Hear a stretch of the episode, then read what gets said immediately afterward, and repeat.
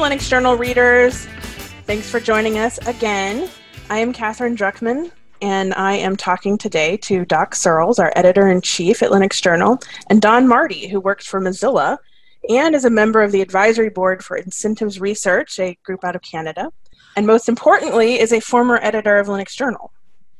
I will let both of them tell you more about, about their common background and their individual backgrounds. I, I want to add a little bit more that um, I, I think um, Don is Don preceded me by several people of uh, as editor in chief of Linux Journal, and um, and was just fantastic in that job. I thought he did a, a great job during one of our earlier golden ages, and um, uh, and actually spiked a number of things I wrote. He was that good, um, and uh, and also Don was did a wonderful thing for me when I was writing a book called The Intention Economy of doing a lot of research in Harvard's virtual library on all things advertising and then ran with it. Don is, I think, easily to, to me the deepest thinker on the subject of not just advertising, but everything that pretends to be advertising, including including direct marketing and and what has happened to advertising online. And and I just think his writing on it is is pretty much without equal. It's so good. Well, they invited me to give a talk about advertising and the behavioral economics of advertising that draws on some of that research at uh, a conference called Nudgestock last year, uh, run by Ogilvy, the big advertising wow. agency. So I don't know if you've seen those mugs that say, I need new haters, the old ones are starting to like me. I sometimes feel like that with the uh, with the ad people these days. That's like I, I saw an image for um, a, a, new Apple mug where the the mug itself without the handle cost five thousand dollars and the handle cost fifteen hundred dollars. I saw that. That sounds yeah. out of control. that, that plays off the off the latest uh, news from them. Um, so, so, so do I take it down that they they didn't like what you said, or just that? Uh, uh, I, have had that effect. I mean, I, have considered myself a scourge, along with you, in some ways, to to business as usual in the advertising. It sounds no, like people are coming around. They are point of view. They are actually, yeah. There's a there's a there's a shift. I mean, that's probably a good thing to talk about. I mean, because you're you're kind of on the front of that, especially with. I mean, Mozilla. We could separate this out as a separate topic, I suppose, but um, uh, the, the latest Firefox does block third-party tracking, um, uh, and that's a huge move. Um, but there's a drift of the other browser makers in their own different ways are doing things. So and that's part of a larger trend. So maybe you could just sort of unpack that for us. Yeah, Apple Safari got out ahead of the rest of the pack in a lot of interesting ways. And people certainly joke about the $999 monitor stand, but it's pretty clear that the people who buy that kind of high end equipment are also the people who are least trackable by conventional ad tech. So if you want to reach the kind of people who can either afford a tricked out Macintosh or have a job where their employer will buy them one, then you really have to think about how do we place advertising in such a way that it doesn't depend on the kinds of creepy tracking that the Safari developers have put so much effort into avoiding. Yeah, and, and Katherine, uh, um, maybe I'm wrong about this, but didn't we finally put the nail in the lid of uh, of the coffin of uh, Google Analytics for our own yeah. website when we found yeah, we that, don't use it at all. That, that our, our in, in in respect to what Don was just saying, our, our readers do, block tracking for the most part. Yeah, they, they block tracking. It. it was it was so far from being accurate that it was not useful anymore. Um, yeah, every I mean, who doesn't block block track. I mean, every I, I want to say I'm I'm kind of throwing this out there, but I want to say it was only grabbing maybe 30% of our traffic. I want to say a good 60% of our tra- traffic was blocking it. Um, That's interesting. So I've I've seen some numbers from web developer sites and from blogs that focus on web development, and those are often showing a 30 to 40 percent block rate. But it's really interesting that Linux journal readers are coming in at 60. I, I think that's yeah. that's pretty close to, to accurate. So, you know, got it. We could talk. We could do it's, it. It's a sales. It's a it's a selling point. It's a great selling point. Yeah, I mean, you know, we're looking at server stats, we're, we're CDN stats, and we're comparing them to to uh, to Google things like Google Analytics, and yeah, and it was showing. And we had tried um, Matomo as well. You formerly Piwik. Um, and yeah, it was showing maybe maybe we were maybe we were blocking maybe it was yeah, I would guess it was about 60. Yeah, it's pretty crazy. Yeah. Yeah, and so there are right now marketing organizations that are going out and trying to reach the kind of people who buy virtual private servers or software as a service products or developer tools. And if you do conventional data driven marketing when you're going after that kind of audience, then you're really going to get a lot of, of fraud bots and your your marketing operation is going to be making decisions based on what bots like to read, not so much what those um, what those those high tech or highly protected users are interested in. And have you seen a, a, a, a sign of that knowledge being generalized beyond, you know, people like us talking about it, where it it's becoming obvious to some people on the marketing side that the most valuable people are going to be the ones that are most protected? I'm cautiously optimistic because of the changeover from targeting millennials to targeting Generation Z. I don't know if you've seen the the marketing thought leaders are changing up all their slides and they no uh-huh. longer huh. say the millennials are different. They're saying Generation Z is all different, but it's really kind of the same millennials material. So huh. there's there's a nice niche for a marketing thought leader to scrap the generation driven slides and kind of become the marketing thought leader of the tracking protected segment. Did, do you see um, we were you know do you see the Lumascape um, you know and the the the Martech 7000 it is now. There, there are thousands of companies that are more or less dependent on on tracking in one form or another. Um, do you see that starting to break up, or is I mean, is is is that middle that four dimensional shell game between the advertiser on the one hand and the publisher or the medium on the other hand um, starting to f- actually fall apart at this point, or is it just is it all scrambling while while it dawns on them that there may not be a business here in the long run? Well, there's definitely a lot of consolidation happening. Amazon is, of course, buying companies to ramp up their presence in the ad tech space. Um, a lot of the smaller vendors are less able to keep up with changes in privacy technology and uh, privacy regulation. So we're seeing a bunch of of consolidation, some of which is super quiet, and and some of which makes the the news.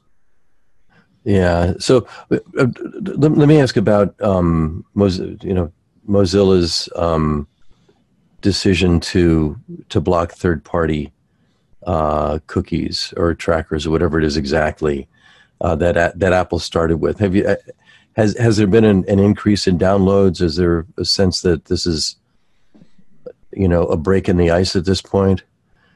I mean, we we, we both worked with Mozilla a few years ago. You stayed there. I I, I didn't, but the um, but we you know you've got some some you know something on the on the time scale to to look at.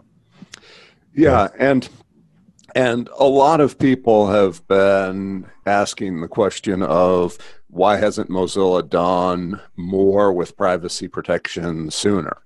And in order to answer that, you really need to dig into Bugzilla, which is the in house bug tracker, and see just how many um, uh, third party resource issues pop up when you change the behavior of the browser. People have been developing websites that do interesting things with third party resources on the page for a very long time and it's it's hard to tell exactly how any particular privacy measure will break uh, a website that somebody might depend on. So let's. I, am I'm curious too, also about um, Europe versus the U.S. versus the rest of the world. Um, I've been in a number of conversations lately um, with friends in Europe uh, who are insistent that the internet itself is kind of breaking up, especially on the website, um, because because the primarily because of the GDPR, which is now a year old, um, and that it's stifling innovation on uh, on the European side. One source told me yesterday that uh, she sees every day. She hears from some company that says, uh, or some developer, just some hacker saying that there's stuff I can't, I'm not going to do now because I'm too, I'm, I have to worry about GDPR compliance, even if they're not doing anything that's the least bit privacy violating. It's suddenly that's, you know, there's a sense of protection that's sort of amplified there. Um, another complaint is that people in the in Europe can't shop in the U.S. the way they used to, because the U.S. for the most part, uh, a lot of the retailers just sort of blowing off the GDPR. Yeah, um, and you can't read the LA Times. So there are still, right. Yeah, um, yeah. There's still some U.S. news sites that haven't gone through the process of figuring out GDPR compliance across all the third parties on their page. So to be on the safe side, they have to block the Europeans. Yeah, there are a lot of sites doing that. Yeah. Yeah. Yeah. So yeah. what I'm what I'm really looking for is what's an example of an innovative or useful product that is available in the USA, but it's not available in Europe because of GDPR. There's uh, a lot of there's a lot of hypothetical talk about privacy regulations stifling innovation, but where's the thing that you can buy here, but you can't buy in Europe uh, because of the regulatory environment? Hmm. Do you have any guesses about what one of those might be? An, a, a, a an Internet of Thing or um, I'm I'm wondering about that. I, I know like a uh, a thermostat or a you know some other thing that's busy narking on you.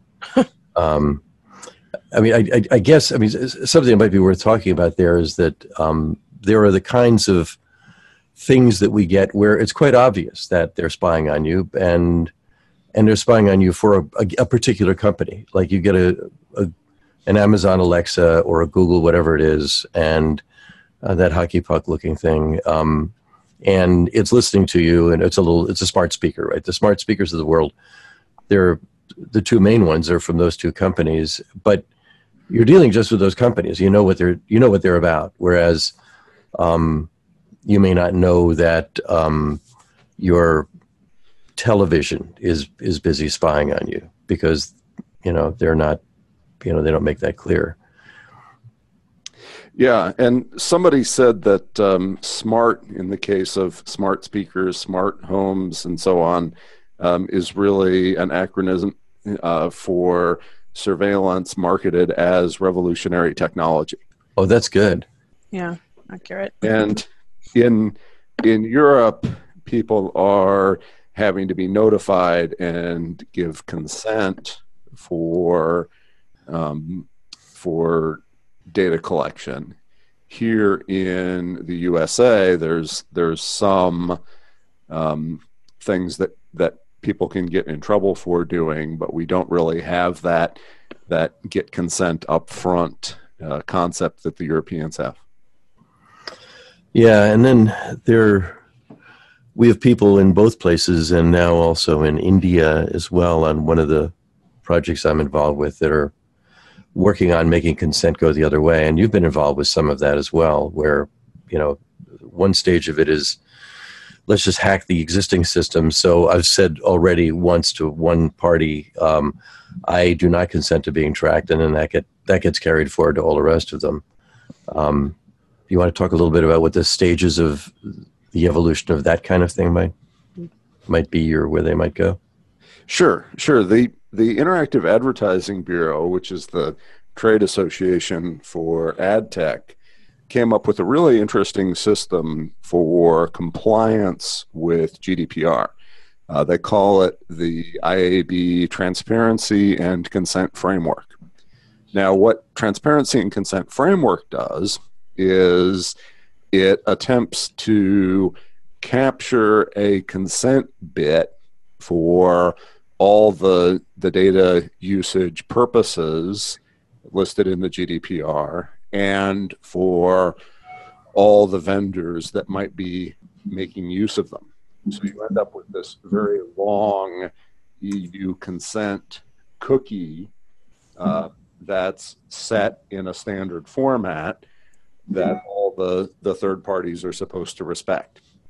Now, some people have criticized IAB uh, TCF for not really capturing informed consent. But I don't think that's a problem with uh, TCF itself.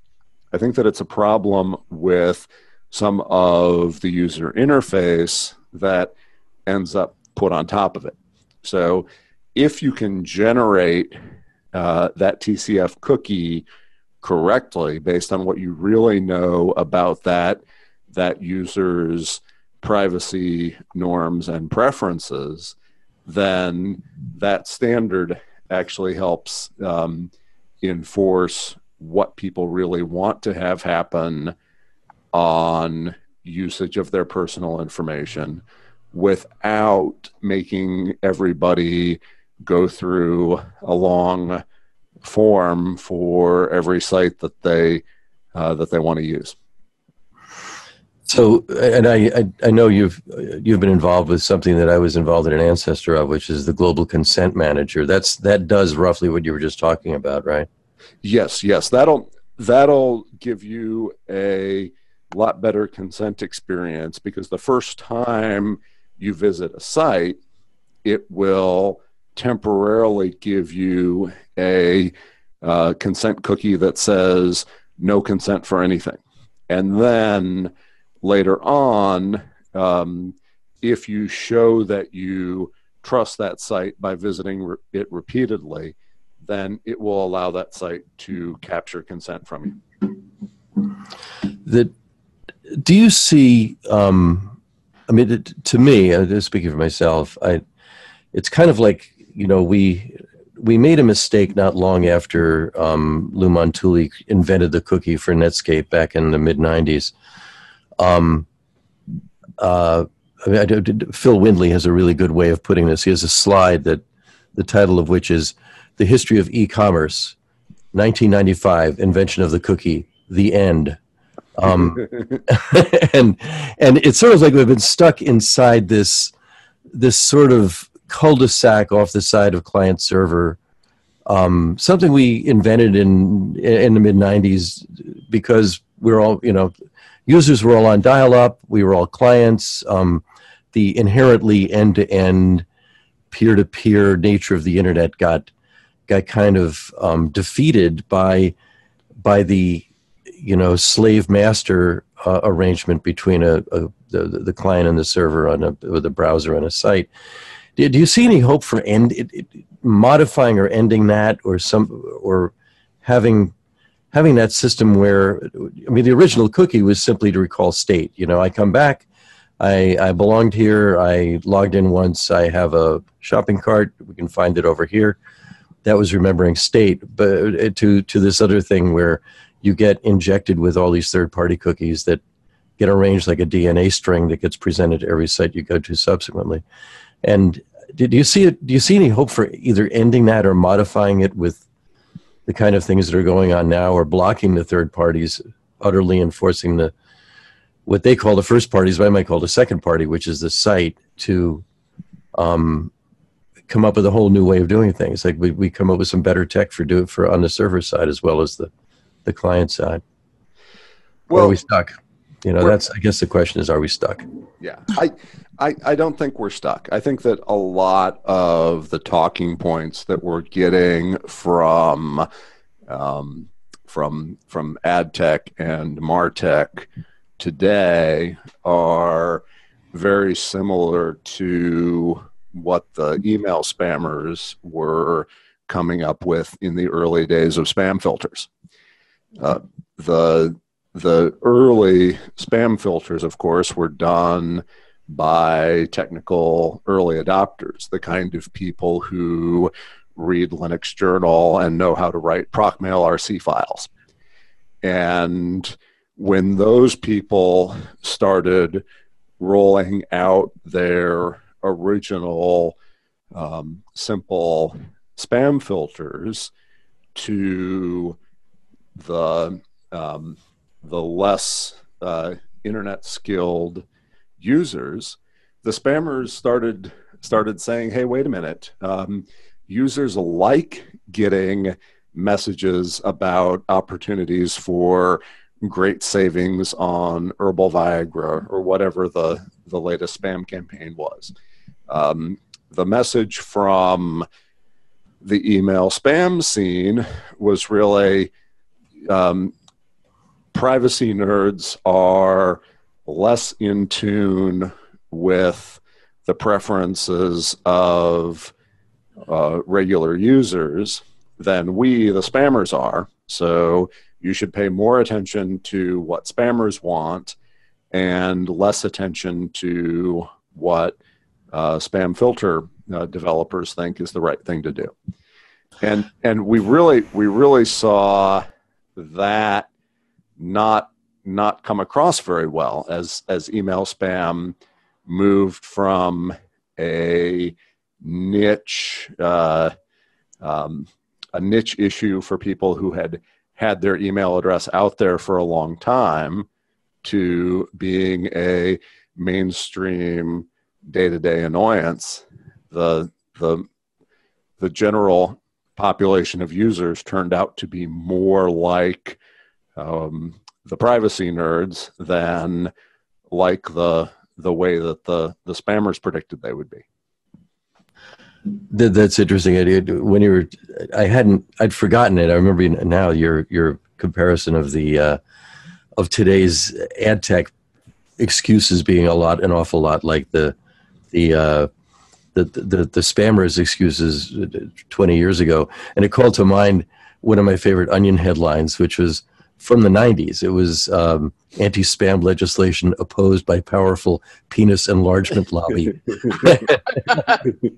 and that's sort of the way I see those guys at this point. And an interesting thing about the IAB, the Interactive Advertising Bureau, is is the the notion that um, that the best advertising is the most interactive, and and that the best advertising uh, and I know you've written about this, is is the most efficient. I mean, somehow, the most quoted thing that I've written in the in the last few years, one-liners, is that Madison Avenue fell asleep.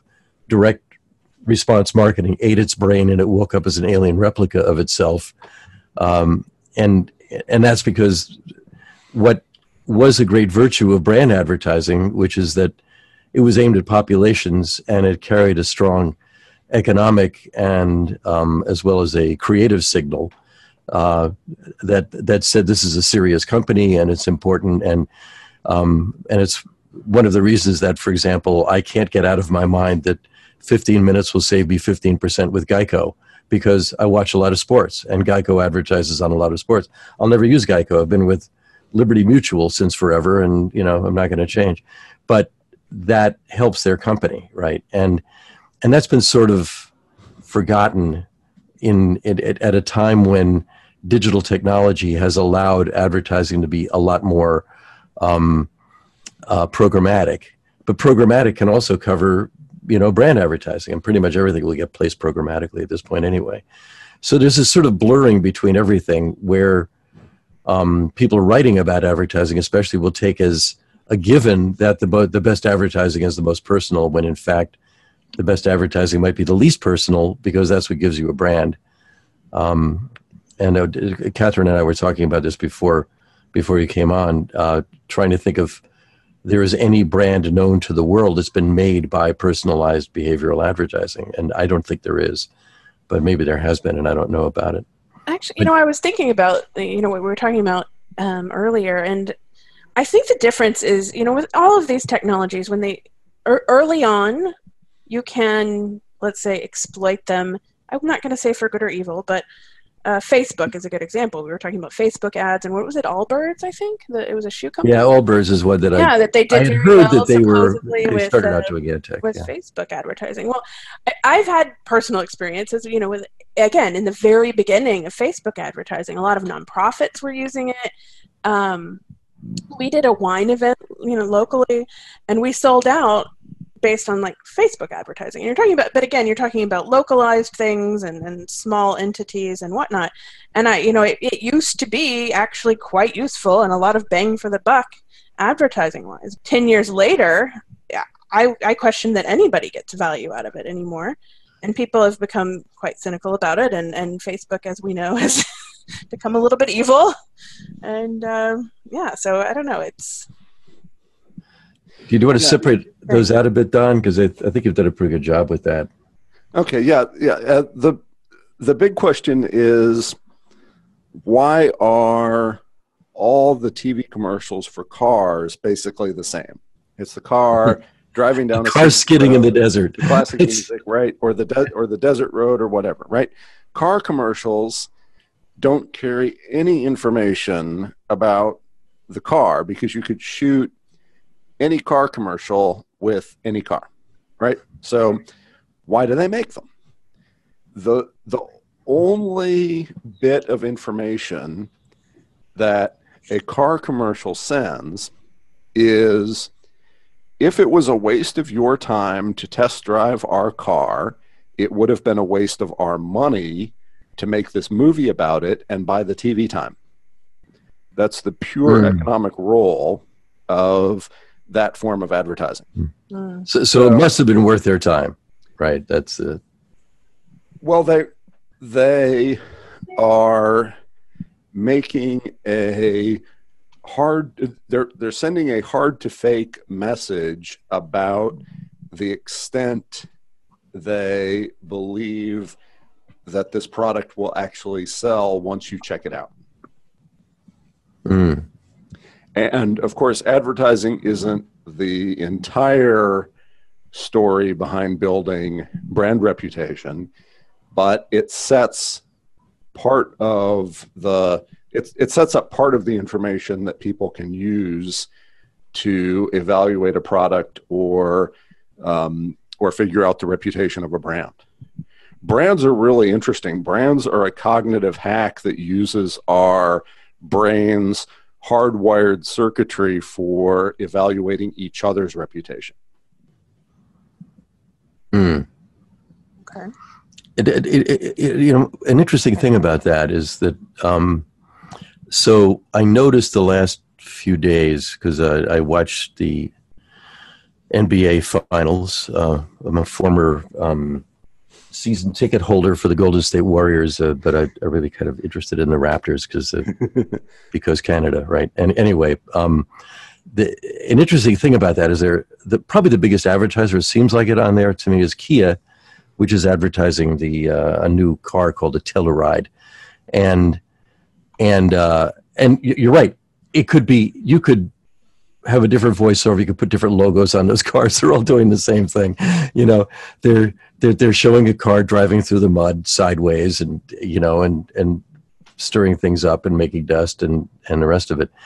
Um, but I just got uh, a new Consumer Reports in the mail, and um, and the Telluride does really well. They top rated it. They said it's a really great vehicle, and and and I found myself thinking, oh, maybe I shouldn't be surprised. So you know that's well, it you know th- there was there was a hack there on checking out the reputation. Well, the reputation was kind of confirmed by another party that was not in the advertising loop and probably and and went out of its way not to have anything to do with it. Um, but it did elevate my estimation of of of Kia, which would not have been where it was had was I not were I not watching so many ads for them. Yeah, on, on the only television I watch, I should add. And that would be a really interesting piece of research is comparing TV ad spend to consumer reports ratings and mm. the TV ad spend a reliable leading indicator of how well that car actually does in the independent test. It's kind of like what, well, Rory Sutherland at Ogilvy compared advertising to uh, someone betting on their own horse at the track. If you go uh, to uh, the racetrack and see that the horse's owner is betting heavily on that horse, they've probably got more information than you do. Yeah, yeah, that's interesting. I, I, um, I, I want to go back a little bit without leaving that topic because I think it needs to be on the table uh, to what Katherine just said about Facebook advertising. Um, and the different breeds that we blur together, but may be entirely different. I've I've been told that um, the vast majority of money that Facebook makes on advertising is not on the kind that um, that, that, that, that is of the kind that Katherine was just talking about. You know, the somebody's having a barbecue, you know, and and they advertise the barbecue, or they advertise, you know, to to the handful or the relative handful of people who are in that area and might be qualified if, uh, from what little they know. I mean, I want I want barbecue eaters in Houston, um, you know, likely to be available on Saturday. Uh, um, you know, who go out a lot you know, you can find those, I suppose, on on Facebook. And uh, I, I, know I've heard that kind of thing about, um, for example, fly fishing in Idaho. You know, if you're going to go fly fishing in Idaho um, on the something or other river, and you know, they can, there's enough people that are are letting the world know that they're doing that that you can hit them with ads, and and they tend to be pretty successful but again, I think there's no cognitive overhead in that, or very little. You know, you're not wondering why I'm seeing that ad. It, you know, I'm going to be going fly fishing. I'm seeing a fly fishing ad, um, and it works for the tackle shop or whatever it is. It it's similar in some ways to something I know you've set out as as distinctive from other kinds of advertising, which is search advertising. It's there's no cognitive overhead that, to that either. You if you search for the height of Mount Everest, then you get a see ads for a Tibetan vacation, um, that's fine. I mean, you uh, you know why you're seeing that, and um, and it might be interesting to you. You may not ever want to do that. You know, go there. You're only looking for the height, but it still makes sense because it's contextually relevant. Um, but both of those are very different from the you know you're you're carrying a virus of, of sorts that's reporting on your activities to surveillance to the surveillance auction block um, for ads that you're going to see in the in the Washington Post this afternoon because you just happen to show up there. Yeah, and if you're a chief marketing officer who drives a BMW, then most of the targeted advertising that that gets targeted to you is going to be kind of the positively targeted advertising, looking for someone who has a certain budget for a certain kind of activity or who probably has a certain lifestyle. Um, what we don't see as the privileged uh, tech insiders or um, professional and management uh, type people is the advertising that is targeted to avoid high information individuals. So if you know that certain people are less likely to be able to recognize uh, deceptive financial products or deceptive health products, then uh, a medium like Facebook is an incredibly effective way to get an ad in front of the suckers without getting an ad in front of the people who will recognize it and uh, enforce either laws or policies or norms uh, on that deceptive offer. So, um, I'm thinking that you know you've said a bunch about um, not so much here, but I think you could go into it. Um, how people actually have a pretty good sense of behavioral economics. So they're they are good behavioral economists to some degree. I think you even have to be if you want to have any money left. Yeah, that's well, because un, un, unpack that a little bit um, for us because obviously we're we're all walking through a minefield that all of us understand in somewhat different ways. But but I think you're one of your points is that people do become pretty adept at understanding, even if they're not uh, of of navigating the world, even if they don't fully understand what's going on behind the surface. Yeah, and you can't make the optimal decision for most of the decisions that you have to make in your um, in, in your your economic life. I don't have the time to buy the optimal pair of socks. So, what is a set of tools that I can use to get an adequate pair of socks in the amount of time that I have to make that decision. Yeah, uh, uh for me, that's going to Costco and buying too many socks with in, in one go because there they are. they're, right. ad, they're adequate. They, right. who, needs, who needs advertising anymore? when you go to Costco, you just buy whatever they have and whatever brand it is, whatever whatever purpose it serves, whatever Costco has. That's the only advertising right. you need. Right. You read the Consumer Reports ratings for um, for low priced products, and the Costco Kirkland brand is probably going to be in the top five.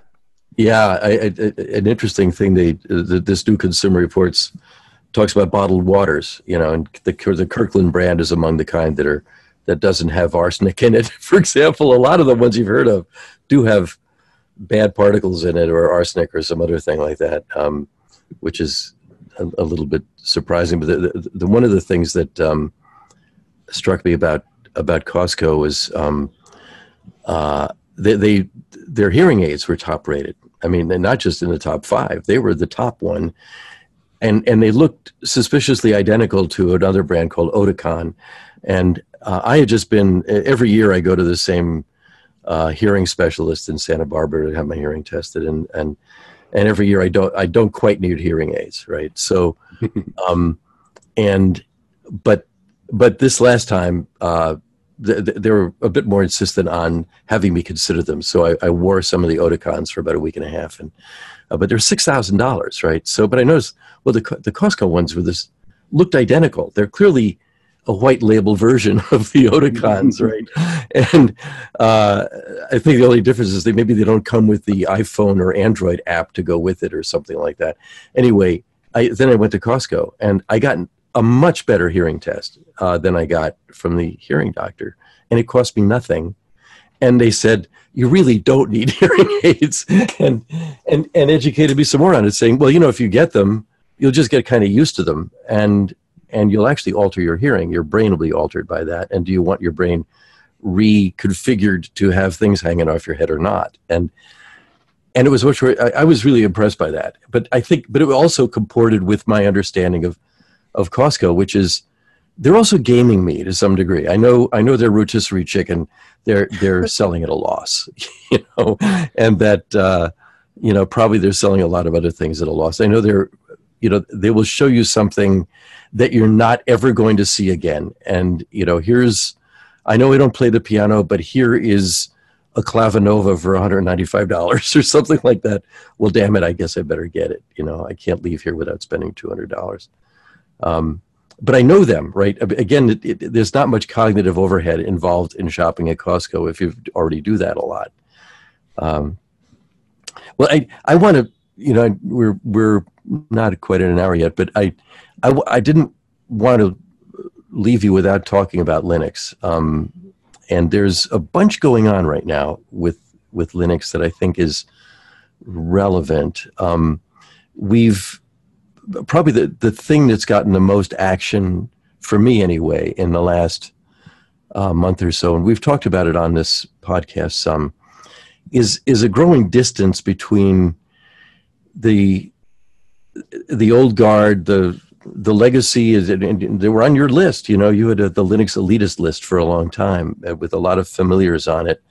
That and you know that that that were among the the leaders in the community that knew what free software and open source were. They knew what the difference was. They saw the value in it. They they used the stuff. They didn't, you know, they didn't write um, their code on um, on a Windows or a Mac. They wrote it on their own machines, uh, Linux machines. And there was, but but there wasn't this distance where Linux is buried so deeply inside a container or or all kinds of higher level stuff, and and where there was a sense of obligation to uh, to provide code back into the, the code bases and not just to use it. And I'm wondering if you have any thoughts about that from your really long perspective in in in the community.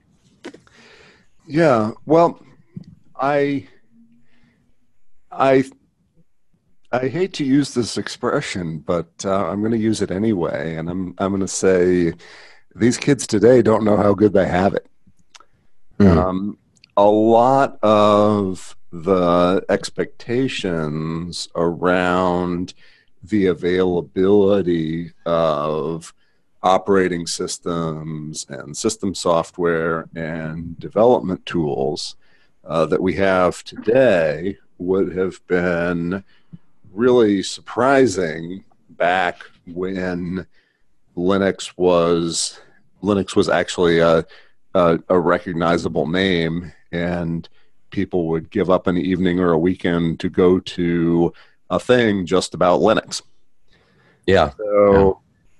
Um, it was it was almost like for a lot of of corporate development, you you needed to have uh, some kind of a certification or a Microsoft Developer Network subscription or other kind of, of high overhead um, uh, gatekeeping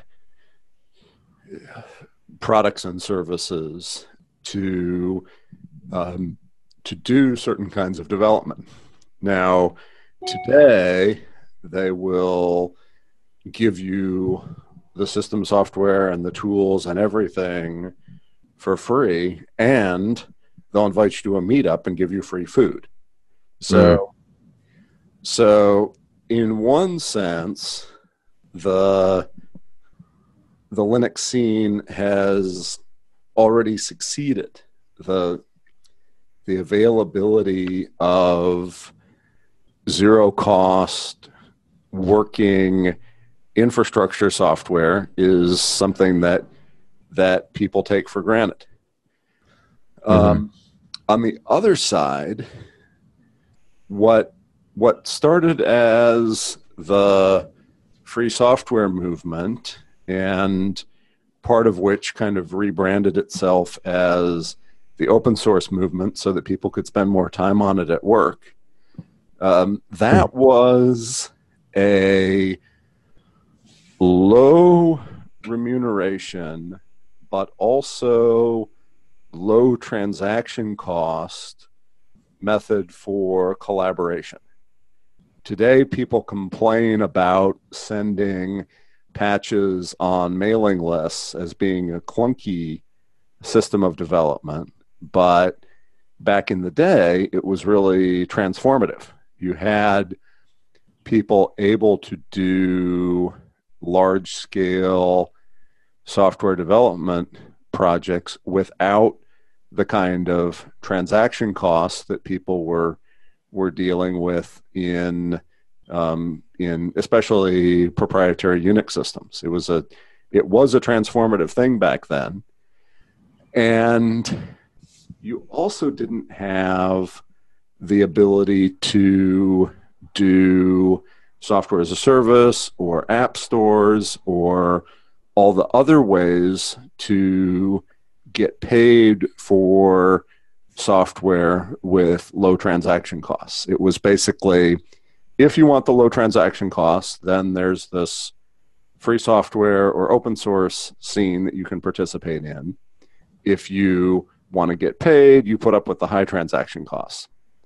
So where I see the the big challenge for open source as a place where people invest their time is why do you do open source and not software as a service or why do you do open source and not a mobile app that you can distribute with no more overhead than deploying an open source release and that's a that's a question that's that's still open that would be great to have some some better answers to. Hmm. Hmm. You have any thoughts about that, Katherine? Is, oh. I have so many thoughts. I mean, that we've we've talked we've talked a lot about this, and you know, and I think we'll probably continue to talk a lot about this because I think it's important, and I think it it has a tremendous impact on the open source ecosystem. But you have you have um, you know this new ecosystem where you have major major tech giants building billion dollar companies using a lot of open source software. And then you have you know and they're at some level they're getting a lot of basically free, free code because that's what it is.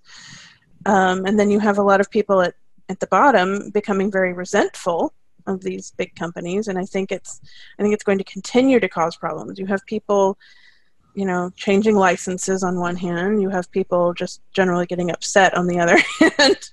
um, I mean, I could I could talk more, but I think that's what it boils down to. Is you is there's a little bit of a David and Goliath thing that's evolved, and a lot of it is um, the result of the freedoms that we enjoy and don't want to uh, violate or or um, you know that sort of thing. I don't know. I'm not sure. Uh, I'm not sure if we're talking about the same thing here, Don and I, but but it, it's something that I think that concerns a lot of people. Certainly concerns me. Yeah, and when open source got started, there was a lot of cognitive surplus available to be tapped. A lot of the people who participated in open source early on were people who had very um, uh, flexible university experiences or non demanding corporate jobs or other opportunities to devote some time to a long term project for common for common good. They were they were so they were so high up on the hierarchy of needs that they weren't even thinking about the stuff at the lower level, which is really right. great. Um, but today, the the rent is too damn high. There's exactly. Of, uh, there's a lot of of people getting more um, getting more demands on their time in order to keep up, and there's a lot of um, of organizations that are better able to capture that cognitive surplus. yeah exactly and I, th- I, I just i feel like i see growing resentment and not just individuals but smaller companies and whatnot just um, that are becoming as you say as the rent as the rent gets more expensive you know people become more uh, painfully aware of let's say of inequality of of, uh, of you know fortunes being built off of what they perceive to be their own backs. Mm-hmm. and um, and the consequences are well unforeseen. We don't know what they are now. And we don't know what they have been necessarily. We um, i mean we know some of them but we don't know what they will continue to be. Um, you know and you go ahead sorry well I, i'm just thinking um, again it's not and it's not just individuals when when small businesses, medium-sized businesses start start to get it get in on the let's say resentment, um, the consequences become more uh, more obvious.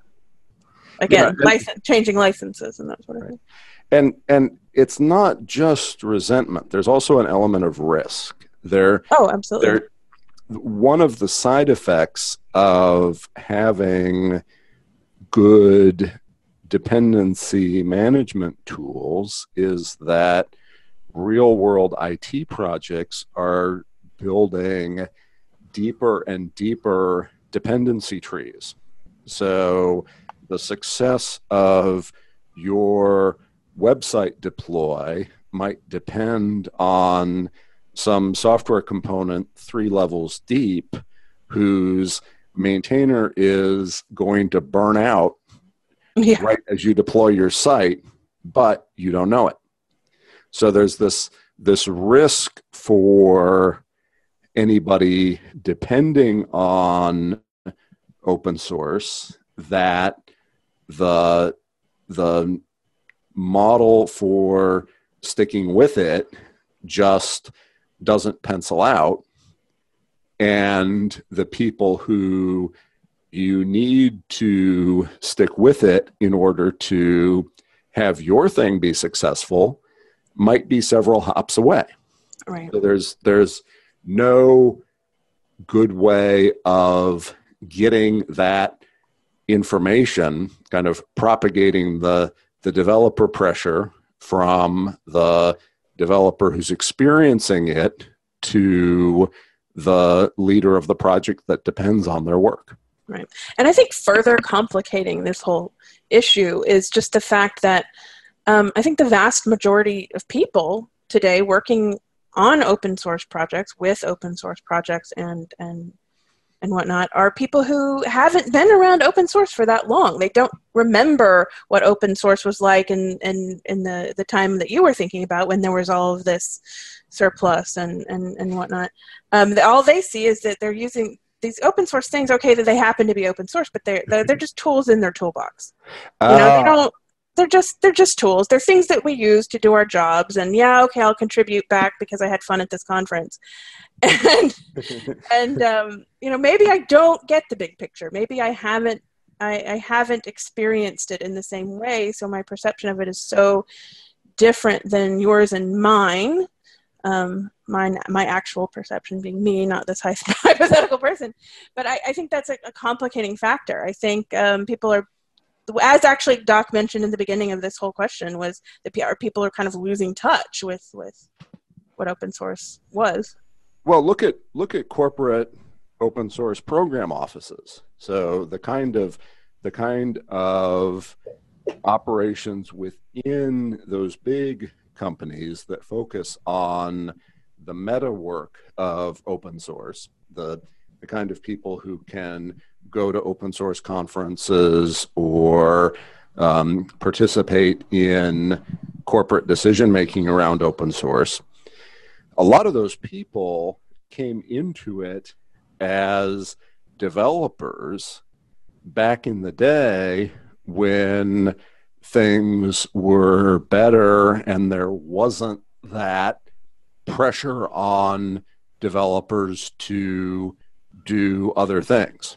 Mm-hmm. So you you've kind of got this this frozen in time view of an idyllic open source collaboration scene that's been that's been almost frozen in amber and used as the basis for how large companies interact with open source. Yeah. And well, we'll see. We'll see how long that amber holds out. I guess. well, yeah. Oh, I think I think I think what this means now that we're coming to the end of our allotted time is that we must do this again. there are so many. Uh, yeah, it's, it's there's a lot of, of baseline that we could go back to. I mean, it, it, it um, we're kind of an interesting time in history right now. I think there's a, a, real overlap between a lot of things. I was thinking when you were, you guys were talking that um, when we, back when op- back when open source came along as a thing, which really happened in 1998. I mean, it was a deliberate decision by a bunch of geeks that we're going to start talking about open source in 1998.